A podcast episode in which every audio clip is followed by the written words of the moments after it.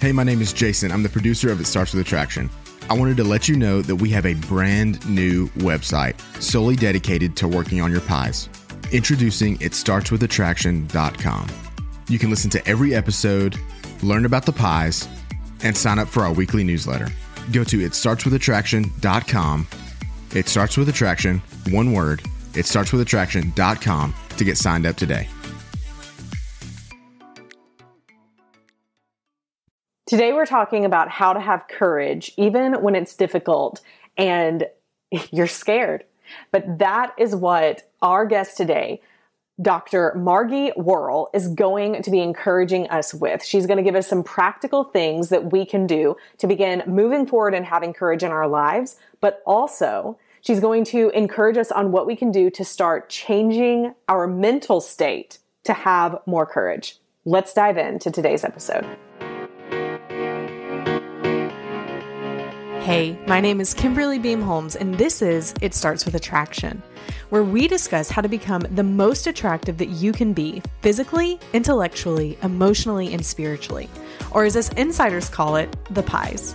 You can become more attractive to others and, most importantly, to yourself. We will teach you how. Let's dive in. If you've ever wanted to know what your attractiveness score is, then I have a free guide that you're going to want to go and download. Now, I'm going to tell you that this isn't going to be like those quizzes or surveys or tests that you see online that are like, how hot are you or how sexy are you? Because I think those end up making people feel worse about themselves at the end than ever before. This free attraction assessment guide that I have created is a no gimmicks, truthful, and honest representation of how you can assess yourself and see the areas of attraction that you feel most confident in and the areas of attraction where you need opportunity for growth. It's not going to be done in a way that makes you feel worse about yourself, but is going to give you real tools and tactics that you can begin to implement after you know which areas you should focus a little more on and which ones you're already slaying. You can go and get your free guide at itstartswithattraction.com. You'll see the opt-in form in the lower right-hand corner and it'll be emailed to you immediately immediately. I can't wait to hear about your results and your scores and the way that you decide to make some changes in your life so that you can be the most attractive that you can be. Go and get your free guide at itstartswithattraction.com. Margie, thank you so much for joining me today. I'm so excited to ask you questions about courage and your book and how to help our audience do things even when they're scared. So, thank you for being with me today. It's great being with you, Kimberly. Yes. Well, first of all, so let's get started. I want to ask you this question What made you want to write books about courage and bravery? Because one, I have struggled with self doubt so much in my own life. And I have found that the only way that we can overcome those doubts and that inner critic and our fear of failing and looking foolish is by being courageous, by being brave. And secondly, in my work, and I've spent the last 20 years working around the world in coaching and personal and professional development, I've found that it is fear is a huge, huge, huge saboteur for most people in some aspect of their lives. Sometimes it's in their work, sometimes it's in relationships, sometimes it's in money, sometimes it's in health and well-being. And and courage, learning how to master our fears, is therefore absolutely indispensable for living truly a, a, meaningful, rewarding, and successful life, however you want to define success. Agreed. But everything you're saying, in, in reality, it's hard to do, right? Yeah. Well, look, if it was easy to be brave, we'd all be brave and we wouldn't be settling in jobs, in relationships, in marriages, in situations that suck or maybe they're just not exciting us or fueling us in any way. And so, yeah, it is hard because as human beings, um, or I like to call us human becomings, because, you know, we're always, none of us have arrived. Mm-hmm. We are wired for safety. We are wired for avoiding failure, rejection, exposure as being inadequate, and not for risking that. I mean, we our our wired into our psychological DNA is do not put yourself out there. Do not leave the familiarity of the known. Do not risk rejection. Do not risk failure. Do not risk being alone.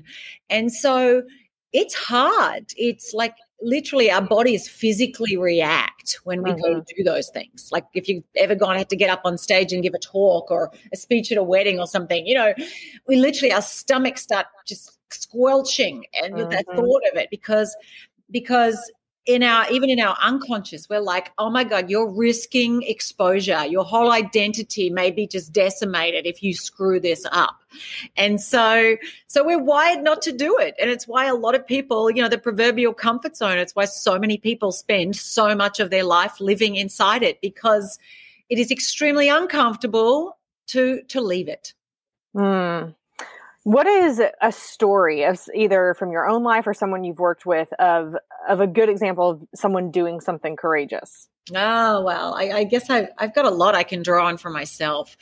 Um, where to start? I, I I should just share in context. So I grew up one of seven kids on a small dairy farm in rural Australia in the Aussie bush, and you know, my both my parents left home at 16, a school at 16. My dad milked cows for 50 years. Our horizons didn't expand, spend, extend much beyond the back paddock. So for me to even leave that rural area that I grew up in, it was very familiar and comfortable and moved to the city at 18. Um, that was courageous. And then when I was 21, I finished college and uh, saved up my money and then bought a round the world ticket and spent a year backpacking around the world as a 21 year old um, just with some traveler's checks and no mobile phones wow. in those days and no Facebooks and no way to be in touch with my parents and or get money because well, they, they, my parents never had any money anyway. But um, but then I I have lived a lot around the world in the last 20 years and I have four children. And I remember thinking about whether to have my fourth child. And mm. I loved having a big family, but could I poss I, I was terrified of trying to have a fourth child, which inspired me and also pursue a career outside the home. And I was like, how can I do that? Have I got what it takes? How will I do it? And for me, that was an act of courage, is just daring to trust that I would figure it out as I went along.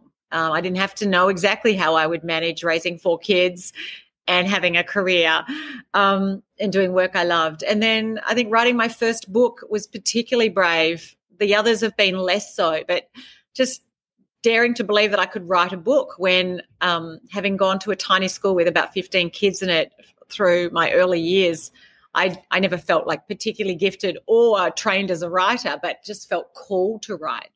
Hmm. So all of those times for me have required courage in one way, shape, or form. Um, yeah. Mm, I love that. How would you define courage? I would define courage as our willingness to lay our comfort, our safety, and our vulnerability on the line for something that's more important. Mm. Or our short term safety and comfort mm-hmm. and vulnerability for something more important.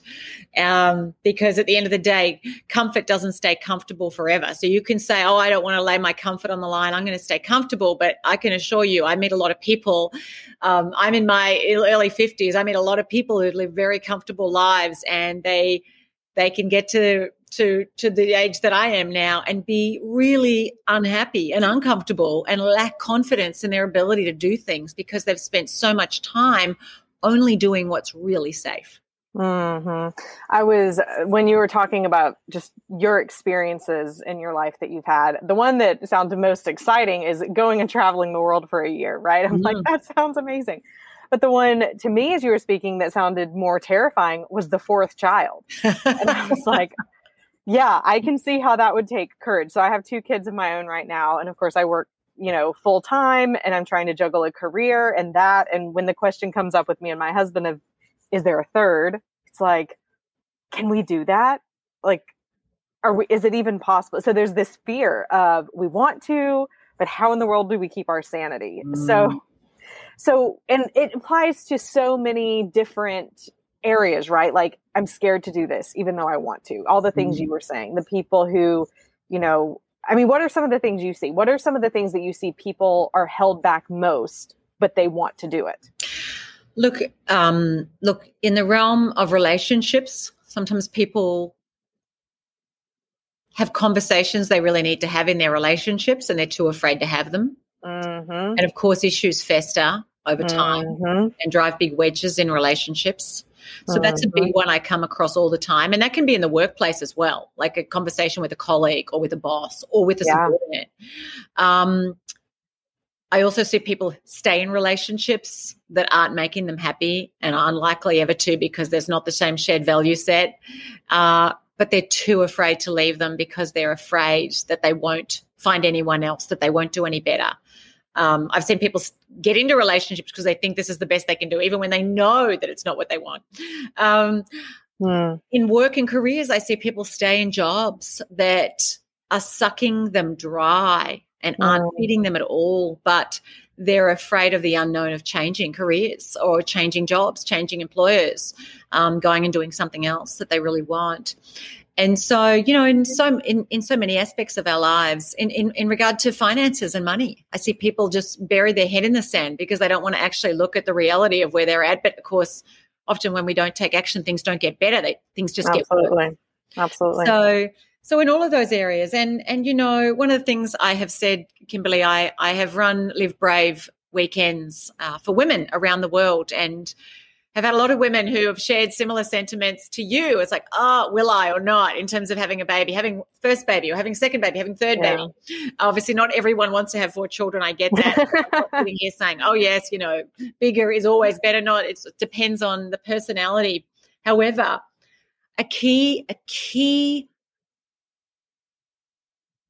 strategy, to use that word, for helping people to be braver is getting them to play forward their life Mm. and you just map you just roll the roll it roll the tape forward and it's you five years from now and it's you 10 years from now or Mhm. 15 or 20 and how old will you be and just think about you know in 20 years time you will be you know i'm making up numbers 30 55 you know whatever and Mhm. you're like okay and now my kids will be you know 22 and 24 or whatever they'll be Mhm. and and go you know what when i'm that age do i think i might regret that i didn't have that third child yeah. and for me, that was a huge reason when I actually did this myself. I had three kids under four, and I would move country. I'd moved to the United States just after 9 11. Mm-hmm. And I had this little inkling that I really wanted a fourth, but I was terrified. And I mapped, I just played it forward to 10 years later. And I was like, okay, I'm 42 or three or four or whatever. And what what's my ideal vision of my life 10 years from now? Mm. and the ideal vision of my life was that i would be doing kind of coaching working in the empowerment space as a coach or as a speaker as a like to be honest writing a book hadn't even entered my brain at that stage. But but i also what flashed into my in my head in my mind's in my mind's eye was four children. And i realized that if i was being truly brave i would have four children have a fourth child and yet, simultaneously, that thought terrified me. But I also knew that it was fear that would stop me doing it. Yeah. I wouldn't have what it would take. And and so I think we often feel that we have to know exactly how we're going to do everything before we take a step and go, oh, well, I have to know exactly how I'm going to manage all of that, or I'm going to have to know exactly each step of building that business, or whatever, you know, changing Yeah. to that career path. And I, I say to people that no, you don't. You don't have to know everything. You can figure that out as you go along, just as I have, as I still do. My kids are older now, but um, it was full on. It was crazy. It was really full on. But I also learned that, you know, sometimes it's the way we go about things that makes it harder than it needs to be. Mhm. And so, so giving yourself permission not to have the perfect plan, giving yourself permission to start out before you feel like you have all the answers or know exactly what you're going to do a year from now, because a year from now you'll know a whole lot more because you've had a year's experience moving toward that that vision or that aspiration. the let's go back to the conversation one right so being courageous and and brave could be having the conversation you keep putting off Uh-huh. what are some tips or what is some advice that you give people in just having the conversation but also not doing it selfishly Yeah. So number one, start with heart. Mm, and I wrote about I wrote about this. I actually have a book called Brave, just just the word brave, and um, I wrote about how do you, how you do that in in Brave and how do you have those conversations. One, start with heart. Set your highest intention. Why do you feel you need to have this conversation? What is the highest intention you're trying to achieve? And while sometimes pride or ego may have us go, because I want them to know they're an absolute idiot, or because I want them to know that they blah, blah, blah. Yeah. But actually, what's your highest intention? What mm-hmm. is it mm-hmm. you're trying to serve that will ultimately also serve them? Doesn't mean they'd like to hear it, but that you really believe will ultimately serve not just you, but them as well. Mm-hmm. Um, and so starting starting from that place, just getting your head and your heart in the right space. Um, because sometimes we can go in and we're going in in the wrong space. Yeah. And it can come out as vindictive and narky and condescending and righteous and derogatory. And of course, people immediately pick up on that and get defensive.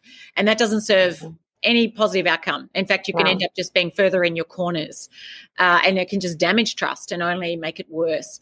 So, getting really clear what's your highest intention? Connect to the better angels of your nature and, and do that. Secondly, just recognizing that we all have a story about why things are the way they are. And so just um, just being careful that check your story and and before you do that and if you've maybe got a story that's got you as the victim and them as the villain or you know you've you've got a story about how it's just impossible to deal with that person because our stories can often get in the way of things. So just park your story and go in trying to listen and understand their perspective. Yeah. And it, what about the part of just, um, you know, so many times we might have a conversation or we might not have the conversation with someone we want to have it with. Like if my husband had, I mean, just going back to the, the kids thing for now. So if yeah. I were to assume the worst about him, or that we're gonna we're not gonna agree about this so therefore i'm just not even gonna bring it up and like you said earlier then it would continue to fester right? But I'm assuming the outcome. I'm assuming the end of that story. Mm-hmm. So how do you change that? Do you just tell yourself otherwise or do you try and assume the best about them? I mean, what are some ways that you can not assume that the worst is going to happen in the conversation or assume the worst intentions about the other person. Yeah. So just, and that, does that, which is the story part, mm-hmm. you know, just going into it to just, you know, you're both in this you're you're married. You want to stay married. That's that assumption. You want to have a family life that's harmonious that's rewarding that's fulfilling etc so start with the where's the common ground here? We both want these things. We both want to have a happy marriage. We both mm-hmm. want to raise mm-hmm. great kids we both want to enjoy quality of life um, etc um, etc et and find a common vision not only common ground now but where you want to go. Like 10 years from now what's your mm-hmm. idea and it helps them care about what you want. And then it may be you're like well, you know, something that just keeps coming up for me is how much I would really love it. And I'm not saying this is the case, but I just keep thinking I would really love to have another child. I really feel like in in the decades that span out ahead of us in life, that would really just enrich our lives further and enrich our children's lives further too. There's not just two of them there. There's another sibling there. You know, whatever reason, mm. want to have another child. Um, but don't make them wrong for feeling differently. Just share how you're feeling. And if they say, mm-hmm. well, I really mm-hmm. don't want to, instead of kind of getting, well, that's just selfish or, you know, you're not supportive of me, like, right. okay, I just really want to understand what's going on for you. And and it's very possible there's a deep fear there that they're terrified they won't be able to provide. They're terrified, you know, you've got two healthy kids, what if the next one's not? And unpacking where is fear at play in the decision making there because fear often is what's going on for people when they're thinking about making these decisions. It's fear uh. something bad happening that stops us actually moving forward to make something really great happen. That's good. I love I love that. When I look backwards and think it's so many conversations I've had, a lot of times it, it ends up being with my husband because we have lots of conversations, right? Yeah. Um, but there, two years ago, my my husband was a police officer, and he we had just brought. So we have two kiddos. We brought them home from India two years ago.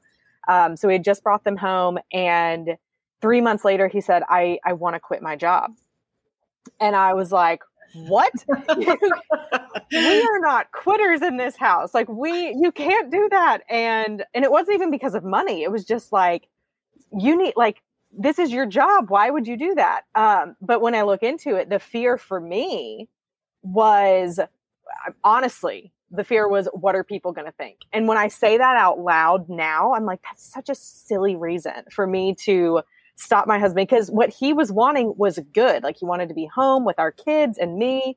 And that's what mattered to him. He knew he wasn't going to have that. And I was going to let fear stop that. But when I look back now that he's been home for two years, he's been a stay at home dad. It's been an amazing thing for our family, even though it's not the normal mm-hmm. situation mm-hmm. that most people have, but it's worked. And mm-hmm. fear could have stopped that from yeah. at least hurt our relationship. Yeah. And um, what's interesting there, and thank you for sharing that, Kimberly. What's so interesting there is how much we're wired to care about what other people think. Mm. And how often we let what other people think matter so much in our lives, even even dictate our lives. People don't want to do things because they're scared of what other people will think. Mm-hmm. And and I and when it comes to gender roles, um, I, I, did my PhD in in gender and power and leadership, and really, yeah, and our the gender roles in our society around women and our roles and around men and their roles. They're mm-hmm. caretakers, mm-hmm. they're providers, they bring home the bacon. They, you know, so when men step into the traditional female roles of caretaker, being there with the kids, you know they face backlash too. There's a there's the emasculation of men or there's the judgment or and it's not just in our minds. I mean it can happen too. Men can be sidelined and and mm-hmm. went by by not sticking conforming to their roles. And that's why i really believe that we will never get to true equality until it is abs- until breadwinning and caretaking are equally valued mm. until a man can just as easily step into the caretaker role and be on the parent committee and be part of the right. the class or party as and not be judged negatively for that by women or men as yeah. a woman um, you know wanting to to pursue roles that we think of as more masculine. And so it goes both ways. And i just say i commend your husband and i commend you and uh, that's awesome. And i think we need more role models. Because the more we see people out there doing that we go you know what? It just normalizes it well, it does, and I will say it. I. I'm glad I didn't end up being the woman that perpetuated the problem, uh, but it did take getting used to, which yeah. is which is crazy to crazy to think about looking back at it now. Um, the the book that you have that you've written in the past year, yeah. you've got this. So you've written several books before that. What uh-huh. made you want to write this one? Ah, because I've had a really tumultuous few years. And this is before pandemic, you know, 2020 rocked up. I've had a really difficult, challenging few years. Um, mm-hmm. one, it was a book I wanted to write because I meet a lot of people in my work who I'm constantly saying, You've got this, totally go for it, go for the role say you yes to moving across country or world for the opportunity you know just do it. You know put on the backpack go traveling you know like i've said to my kids you've got this go on. Um, but then i had my plans all derail and ended up being separated from my kids on the other side of the world with through my husband's work being moving us around and frankly kind of jerking us around in many ways too. And um, and it was so not part of the vision I had to be. I've just moved here from Singapore last month, actually. so I've been living the last few years in Singapore. Um, wow. Um, before that, I was in Australia, but I had kids back in the US. And so, and then the pandemic happened. I couldn't even see my kids. They couldn't come to me. Singapore closed its border to non citizens, you know, whatever. And I, but before all of that happened, I've had to go, you know what, even when life totally throws me a curveball and things have been really difficult on a family pers- personal perspective, um, that I've got this, that I can figure it out, and that, you know, we all of us can rise to our challenges one day at a time, one hour at a time, one moment at a time. And if we really look within ourselves for that certainty that we can't find outside of ourselves, and so often we lean on external things, you know, having a job or um, knowing what the future is going to hold to give us a sense of security. But really, the true sense of security comes from really within ourselves and faith in ourselves. And and for me and for many people, faith in a being greater than myself that you know what it's all going to work out even when i can't see how when i don't know what's coming? Even when i don't know that i've got this I've, i know i've got this. Even when i don't know quite how to handle what's coming next. Um, so i wrote you've got this because i see so many people living from a place of fear and self-doubt. And it's about learning to trust in yourself more deeply. That's the, the subtitle is the life-changing power of trusting yourself. And and and I really believe that when we operate from that place, from that mindset of, I've got this, even when I'm not sure how mm. um, or what's coming, but I just know that I will meet every moment with grace and grit, that that actually shifts our whole experience of life. And actually, the science shows too that when we operate from that place of courage, which is, I've got this, it actually allows us to respond more creatively to our problems. We think of solutions. We come up with ideas and ways of dealing with things that we ne- we can't when we're stuck in fear. We're going, oh my god, how am I going to cope? This is just yeah. terrible. What a nightmare! Like when we're in that place, we're not creative. We don't think calmly and clearly. We just in panic, and so. Yeah. So I really wrote the book to help people face their lives and live their lives from a place grounded in in trust and in courage and not in doubt and fear. So, is it really as simple as change your mindset and change the things you're saying to yourself? Or are there some other things people can do to help them get that courage and believe in themselves and trust themselves more? Look, in one way, yes, it is as simple as that. But of course, it's not as simple as that. Right. If we could all just change our mindset I mean, heck, I write books on this and I still have to work at this, right? So, so there's there are many things we can do to help us build and maintain that mindset because a mindset doesn't just hang around. Mm-hmm. I said before, fear rises up. You know, bam, I could be like, I'm going to live my life completely grounded in faith and being brave and generous and abundant. And then tomorrow my husband loses his job and I'm like, shit, you know, like it doesn't stay. Or my one of my kids rings up and like they're not in a good place. I'm like, ah. so so we have to keep investing in that mindset and we have to keep doing things that allow us to keep growing and learning because life just when you think you've mastered one problem it is 150% guaranteed you are going to get another one. Yes. And when you figured that one out, you're going to get another one. And if you've got children, you've got like times that by however many kids you've got of other problems coming. You know, I say that facetiously because let's face it, kids are kids. I mean, I mean, I mean, I'm being facetious. Kids are problems. That's just another human being's welfare. Now you have to think about. Um, right. Um, you don't control them. You know, how they can control ourselves. So. Right.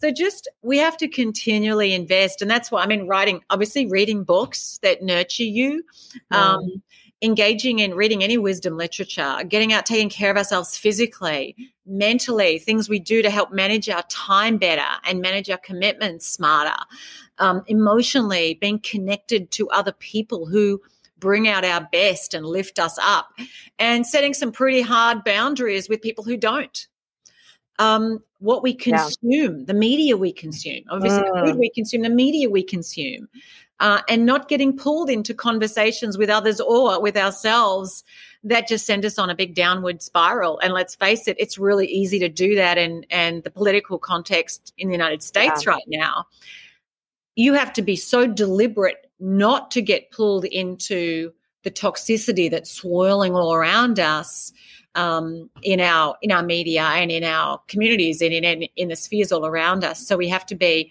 really intentional about going high and about setting boundaries and about focusing on what's within our control and what we can do to make things better versus just to fuel and stoke the divides and the and and all of those um, issues that have caused so much so much tension and so much actually heartache and and and divides in families too. Oh, 100%. Well, a final question that I have for you, and then I want to ask you how our audience can find more about you and your books. What are what are the things that you try and do on a daily basis to keep you in that positive mindset? Oh yeah. So um, reading, I say wisdom literature, um, but I've got some sort of daily devotionals, I'll call them that. And I've got two actually. And most days, my husband and I will try and read them together in the morning. We didn't do this when we had little kids. That was not how our life worked in pre pandemic, but right now we do. Um, so, starting our day with reading that, starting, um, I always like to exercise, even mm. if it's just a brisk walk. Mm-hmm. It takes a pretty extreme temperature for me not to be willing to do that, to, to get outside this morning. It was pretty, I'm in Alexand- Old Town Alexandria, Virginia at the moment, is where we're going to set up shop, set up home. And it was cold, but I was like, you know what? Just even 20 minutes outside just makes me feel so much better in starting yes. the day. Um, taking some time to get quiet and still is really important and writing in my journal. I don't do that every day but i do it often. So those those things are kind of really common staples rituals practices in my life. Um, likewise i in how i manage my time i sort of have systems around just mapping out my week and then mapping out my days and time blocking. But um, but how we start our day often shapes our day. So being really intentional in starting your day in a way that sets you up to be on purpose with it and to get into to really get in that mindset. And then as we go throughout our day, sometimes it's just taking a little bit of time. I'll just take some time out and read something, or I'll go and lie in my bed or listen to a meditation just to kind of reset again because it's easy to get pulled off. Yes. Oh, I love it. That is beautiful, Margie. I hope that our listeners took notes and that's what they're going to do. They're going to have the morning routine and the sunshine and the brisk walk and, the, and all the things.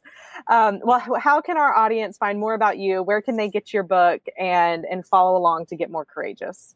Uh, thank you. Well, yes, if you go to my website, margiewarrell.com, I'd love you to sign up for my Live Bravely newsletter. Mm. Um, I'm also on social media, LinkedIn and uh, Facebook, Twitter, and Instagram. So I'd love people to connect there. And of course, I have a, my own Live Brave podcast. Um, I'm taking a little sabbatical as I've been in the middle of moving countries, but wow. I encourage people to go over to my Live Brave podcast. And I have a whole series I did. Series two is for my book, You've Got This, which of course you can buy on Amazon or download and listen to me narrating it on Audible perfect. I'm loving Audible these days because you can pop it in and go for your walk, right? Well, so- you can. Li- yeah, I did. I literally sat there in a studio last January last year and narrated mm-hmm. the whole mm-hmm. thing. So beautiful, beautiful. Thank you so much, Margie. I loved our conversation and maybe hope to have you back on in the future to talk even more about how to be courageous. That would be awesome, Kimberly. Well, you take care. My key pies takeaway for you from this episode is what is it that you can begin doing to have more courage in your life? What is the change that you need to make that's going to help you realize you are good enough? You are good enough to do the thing you want to do. You are ready to take the next step that you're scared to take. Whatever that is, what is it for you? And what are you going to do to step forward and do the hard thing? I spend so much time on this podcast encouraging you, telling you I believe in you, and I do. But right now I'm calling you to accountability and saying, now what are you going to do about it? There's so many things going on in your life. There's so many things you wish for yourself. Let's begin to make a change. So my one key takeaway for you for today is to decide something that you want to do for your life, whether it's something new that you want to start doing, a change that you want to make, or something that you want to stop doing. Maybe it's a way how you want to stop being impatient and irritable with your family. Maybe it's about how you want to start doing a morning routine or walking every morning. Maybe it is how you want to change the way that you speak to the people in your life. You want to have a more loving tone. Whatever those are, identify it and make a plan to start making a change. I do believe in you, and I do believe that you can do it. Friends, I hope you enjoyed today's podcast. Remember to go and subscribe to this podcast and leave an honest review. I love to hear from you guys. So be sure to go and do that, and it will also help more people find the podcast as well. You can always find out more information by going to itstartswithattraction.com for show notes, for updates, and to join the email list so that every Friday you can get an encouraging email that specifically tells you what you can do to work on your pies. so that you can become the best that you can be physically, intellectually, emotionally, and spiritually. Until next week, keep working on your pies and stay strong.